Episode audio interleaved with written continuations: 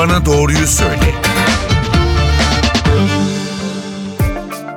NTV Radyo'dan herkese merhaba. Yeni bir Doktor Bana Doğruyu Söyle programıyla birlikteyiz. Bugün geleneksel ve tamamlayıcı tıbbı konuşacağız. Sağlık Bilimleri Üniversitesi öğretim üyesi ve İstanbul Bağcılar Eğitim ve Araştırma Hastanesi Başhekimi Profesör Ahmet Yaser Müslümanoğlu ile birlikteyiz. Hoş geldiniz hocam. Hoş bulduk. Teşekkür ediyorum.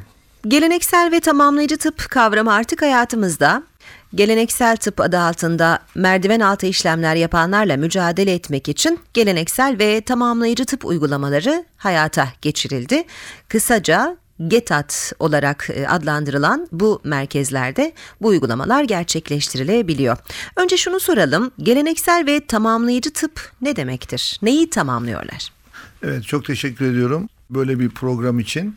Çünkü son yıllarda Türkiye'de de çok ciddi uygulama alanları bulan ve revaçta olan bir konu. Gerçi dünya bizden çok daha önce bu konuları tartışmış ve bazı kurallara koymuş. Ama biz o kurallardaki bazı eksikleri de düzenleyerekten 2014'ten sonra bir genelgeyle bunları standartize ettik.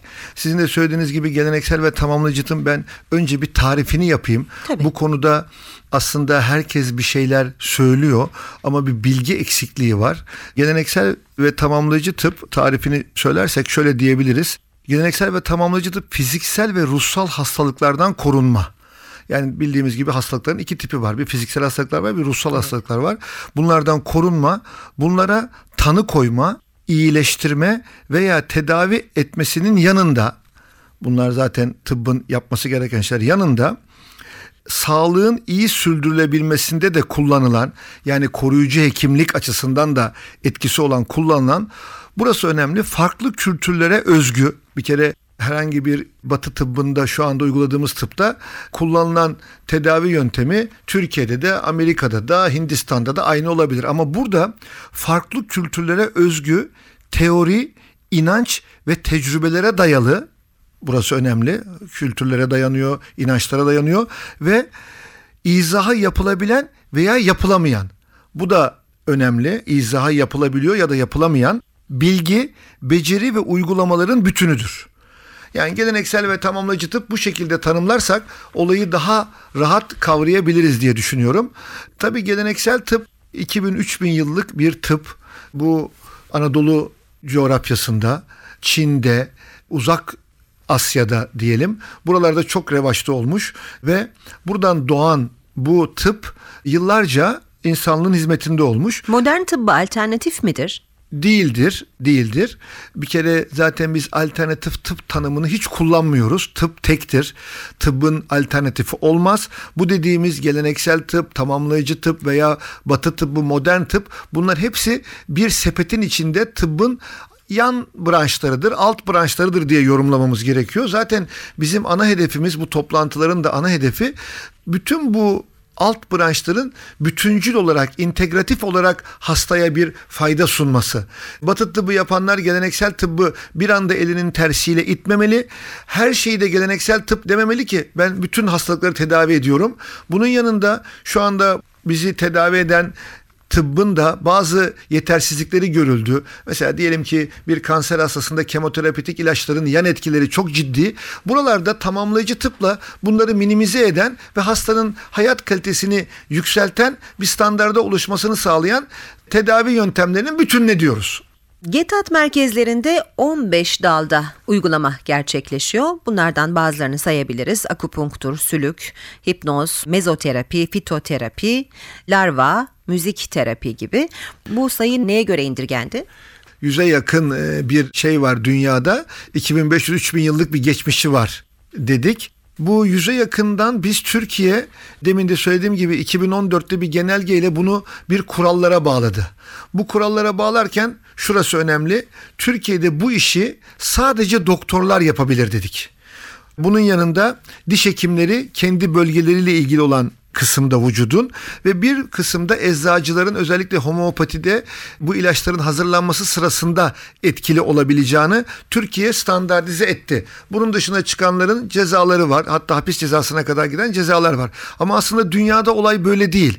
Onun için bizim yaptığımız bu kurallar manzumesini Dünya Sağlık Örgütü akredite etti ve dünyadaki en önemli sağlık kuruluşu ve diğer ülkeleri de bunu öngördü. Mesela Almanya'da high praktikar denen doktor olmayan kişiler de hastaları tedavi edebiliyor veya Çin'de, Hindistan'da bütün bunların hepsi görülen eksiklikler, hastaya verilen zararları engellemek açısından Türkiye bu uygulamaların hepsini sadece doktorların yapmasına karar verdi. Bu çok önemli bir saptama. Buradan hareketle Türkiye'de Sağlık Bakanlığı'nın ve bu işleri yapanların hocalar nezdinde sertifikasyon programlarıyla bu 15 branşta biz hizmet veriyoruz, eğitimler veriyoruz. Niye 15 branş?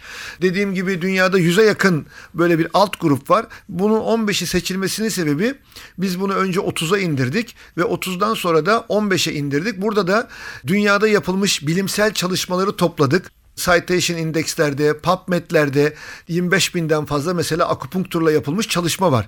Bilimsel altyapısı olanları topladık 15. Ha bunun yanında mesela yine gündemdedir enerjiyle ilgili işte bende bir enerji var diyen bir sürü insan var özellikle Biyoenerji, Reiki gibi. Biyoenerji, Reiki gibi evet. Özellikle Rus ve Rus eski Rus cumhuriyetlerinde olan çok e, insan ama bunların bilimsel altyapısı şu anda eksik. Tedavi ettikleri var ama tedavi edemedikleri de var.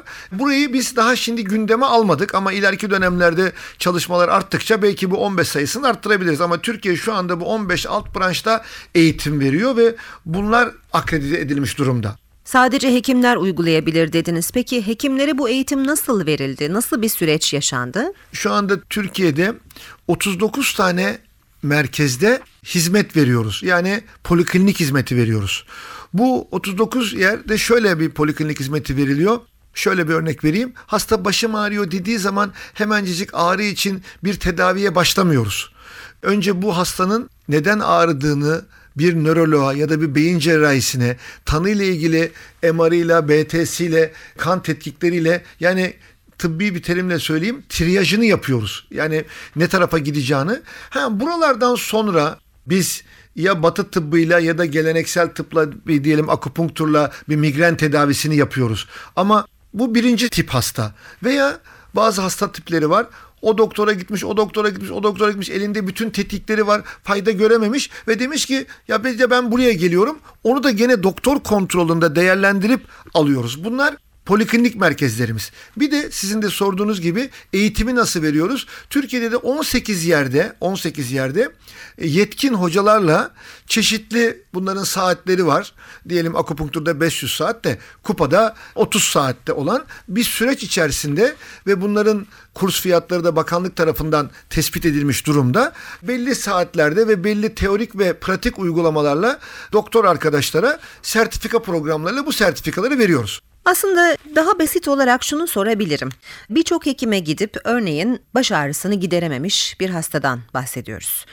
GETAT merkezine geldiğinde belki ona akupunktur uygulanabilir ya da fitoterapi önerilebilir ya da işte uzman olan sizsiniz. Belki hipnoz başka, uygulanabilir evet. ya da başka bir şey evet. uygulanabilir. Hangisinin uygulanacağı karar aşamasında neler oluyor? Şimdi şöyle günümüzdeki hasta profili bundan 30 sene 50 sene önceki gibi bir profilimiz yok. Hastaların büyük çoğunluğu bizim karşımıza hani şaka yollu söyleyeyim yarı doktor olarak Google doktorları olarak geliyor. Artık öyle. Evet büyük çoğunluğu hastalığını giriyor internetten okuyor işte tedavi yöntemlerini öğreniyor gibi geliyor karşımıza ve bu tür hastalar sizin de sorduğunuz gibi günümüzde yoğunluktan dolayı bazen doktor hasta ilişkisi böyle uzun dakikalarca, saatlerce olmuyor. Daha çabuk karşılıklı iletişim oluyor. Fakat bu geleneksel tıpta hastayı minimum minimum bir saat dinlemek gerekiyor. O dinlerken hastanın anlattığı herhangi bir cümleden, hayatında geçirdiği, daha önceden geçirdiği herhangi bir olaydan, çocukluk hayatından şimdiye kadar olan bütün konular değerlendiriliyor. Ve değerlendirilirken bu işin uzmanı onun söylediği herhangi bir cümleden veya başım ağrıyor derken ya arada sırada da belimin sağ tarafı ağrıyor veya bütün bu semptomları, bu şikayetleri bir sentez yapıyor ve ona göre de hangi tip tedavi yönteminin uygulanacağına karar veriyor. Genellikle geleneksel tıptaki yöntemler aslında akupunkturdu, efendime söyleyeyim fitoterapi de birbirleriyle aynı hastalıklara da uygulanabilmekle birlikte genelde kompleks olarak veya kombine olarak kullanmakta fayda oluyor. Bunu o andaki uzmanın hastasındaki şikayetleri değerlendirdikten sonra anemnezini, hikayesini iyi aldıktan sonra karar veriyor. Yani modern tıbbın bir çare bulamadığı durumlarda son olarak mı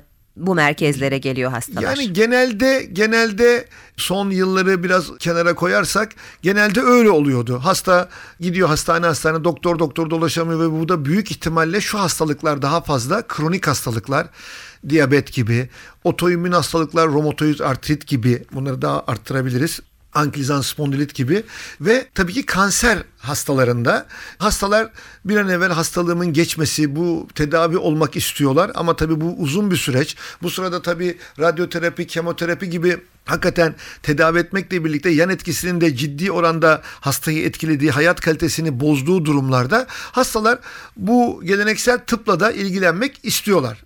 Alternatif yöntemler konusunda hastalar neye dikkat etmeli? Bir kere bu gittikleri yerin akredite edilmiş, denetlenebilen ve doktor kontrolünde olmasına dikkat etmeli. Burası önemli. Hı hı. Herhangi bir merdiven altı yer kullanılmamalı. Bu konu tabii hacamat, sülük gibi bu 14-15 alt branşın alt gruplarında tabii çok gündeme geliyor. Medya buraları çok hani irdeliyor çünkü bunlar çok revaçta. Evet. Efendime söyleyeyim. Tabii bu yöntemleri şöyle de aslında sormadınız ama ben bunları bir şöyle de açıklayabilirim. Hacamat ve sülük dediğimiz yöntemler kupadan başlayayım. Kupanın bir kuru kupa var bir de yaş kupa var. Bu yaş kupa tabii hacamatla kombine edilen şekli ve bunlar 2000 senedir 3000 senedir insanlığın hizmetinde bunlar. Çok böyle mantık yürütelim. Eğer faydası olmasaydı bunlar 50 sene 100 sene içerisinde zaten ortadan kaybolurdu. Kaybolup giderdi. Ama bunlar yıllardır yüzyıllardır devam ediyor. Demek ki bir faydası var. Ha, kanıta dayalı tıp ortamında biz bunların bazılarını tam kanıtlayamamış olabiliriz. Tarifte de söylediğim gibi izaha yapılabilen veya yapılamayan. Hı. Ama hasta bundan fayda görüyor. Bunların zaten hacamatın özellikle şöyle söyleyeyim. Bir koruyucu şekli var. Bir de tedavi edici. Koruyucusu bizi çok ilgilendirmiyor. O insanlar onu istediği zamanlarda işte onun da bazı ritüelleri var. O zaman yapılabilir. Ama hacamattaki ana nokta nedir? Vücuttan pis kanı yüzeye doğru iyi yakın olan yerlerde dışarı almak. Bu pis kanda neler olabilir bizim için çok önemli. Ağır metaller var. Şu andaki hastalıkların büyük çoğunluğunda karaciğerde, dalakta ve vücuttaki diğer organlarda birikmesi bunu dışarı alıyoruz. Bu bakımdan bu etkileri önemli. Sülük deseniz ki iridoterapi deniyor buna. Sülük kullanılmıyor. Sülüğün yüze yakın enzimi var. Bu vücuda tutunduğu yerden ki bunlar genellikle akupunktur noktaları oluyor. Buralardan bu enzimleri verdiği zaman ağrı azaltmadan rahatlık hissinden çok ciddi çeşitli yan etkileri var. Ama bununla ilgili yapılmış çalışmalar da 500 civarında dünyada çalışma var. Bunun üzerine de şimdi Batı tıbbı eğilmeye başladı. Kanıta dayalı tıp temelinde algoritmalar ve metodolojiler oluşturup bunları da ortaya koymaya çalışıyor. Bir diğer konu lavra dediniz mesela. Bu biyoterapi diyoruz buna. Lavra var. Efendime söyleyeyim balıklar var. Sivas'ta olduğu gibi veya arı apiterapi bunlar yani canlılarla canlıları tedavi etmek gibi mesela kapanmayan yaralar diyabetik ayakta kronik yarada dünyanın bir sürü yerinde hatta biz Dünya Kongresi'de yaptık biyoterapi ile ilgili bunların da çok ciddi faydası olduğu yani batı tıbbının çok ileri olduğu ülkelerde de çok ciddi kullanılan hastaneler var. Bunları da söylemekte fayda var. Ozon tedavisi ne işe yarıyor? Ozon tedavisi ise tabii bir geleneksel tıp değil. Son 200 senelik bir yöntem.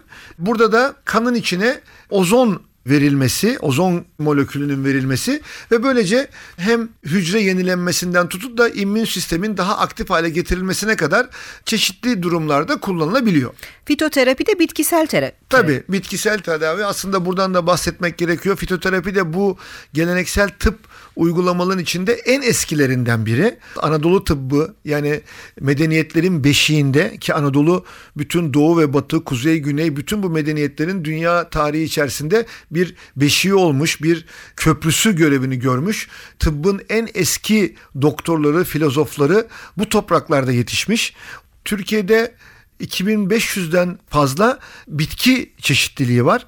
Bunların içinde Anadolu'ya özgü çok ciddi bitkiler var ve bunlarınla yapılan tedavilere fitoterapi diyoruz.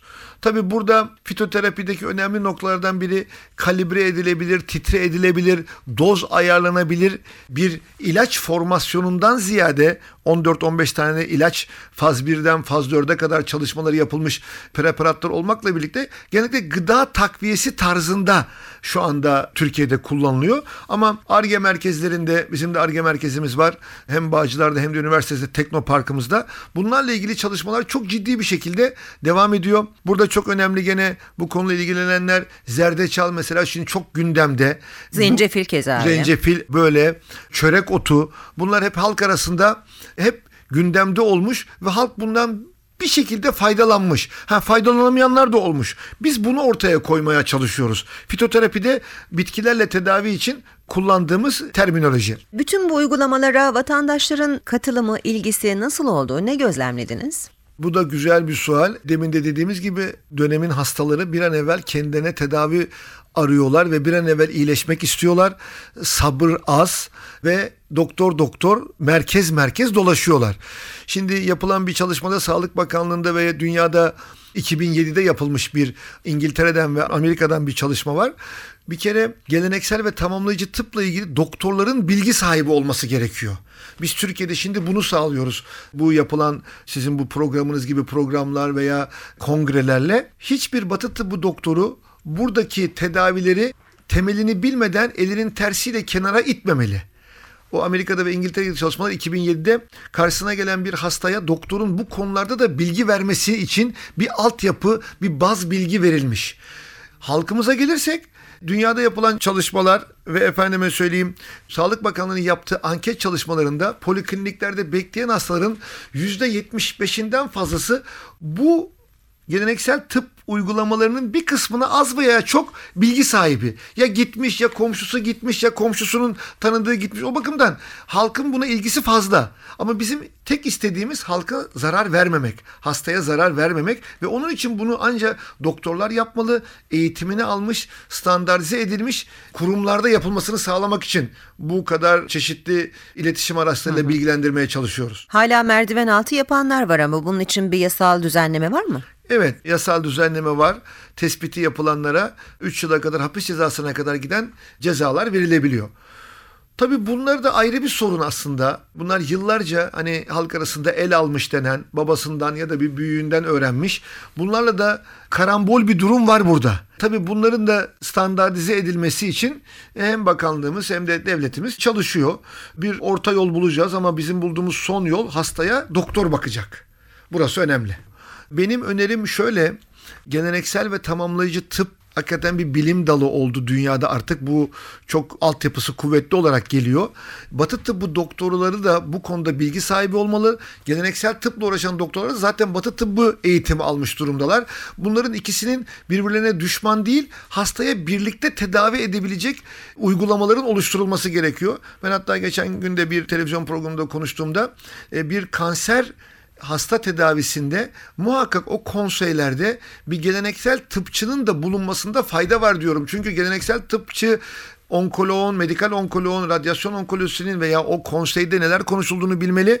Efendime söyleyeyim.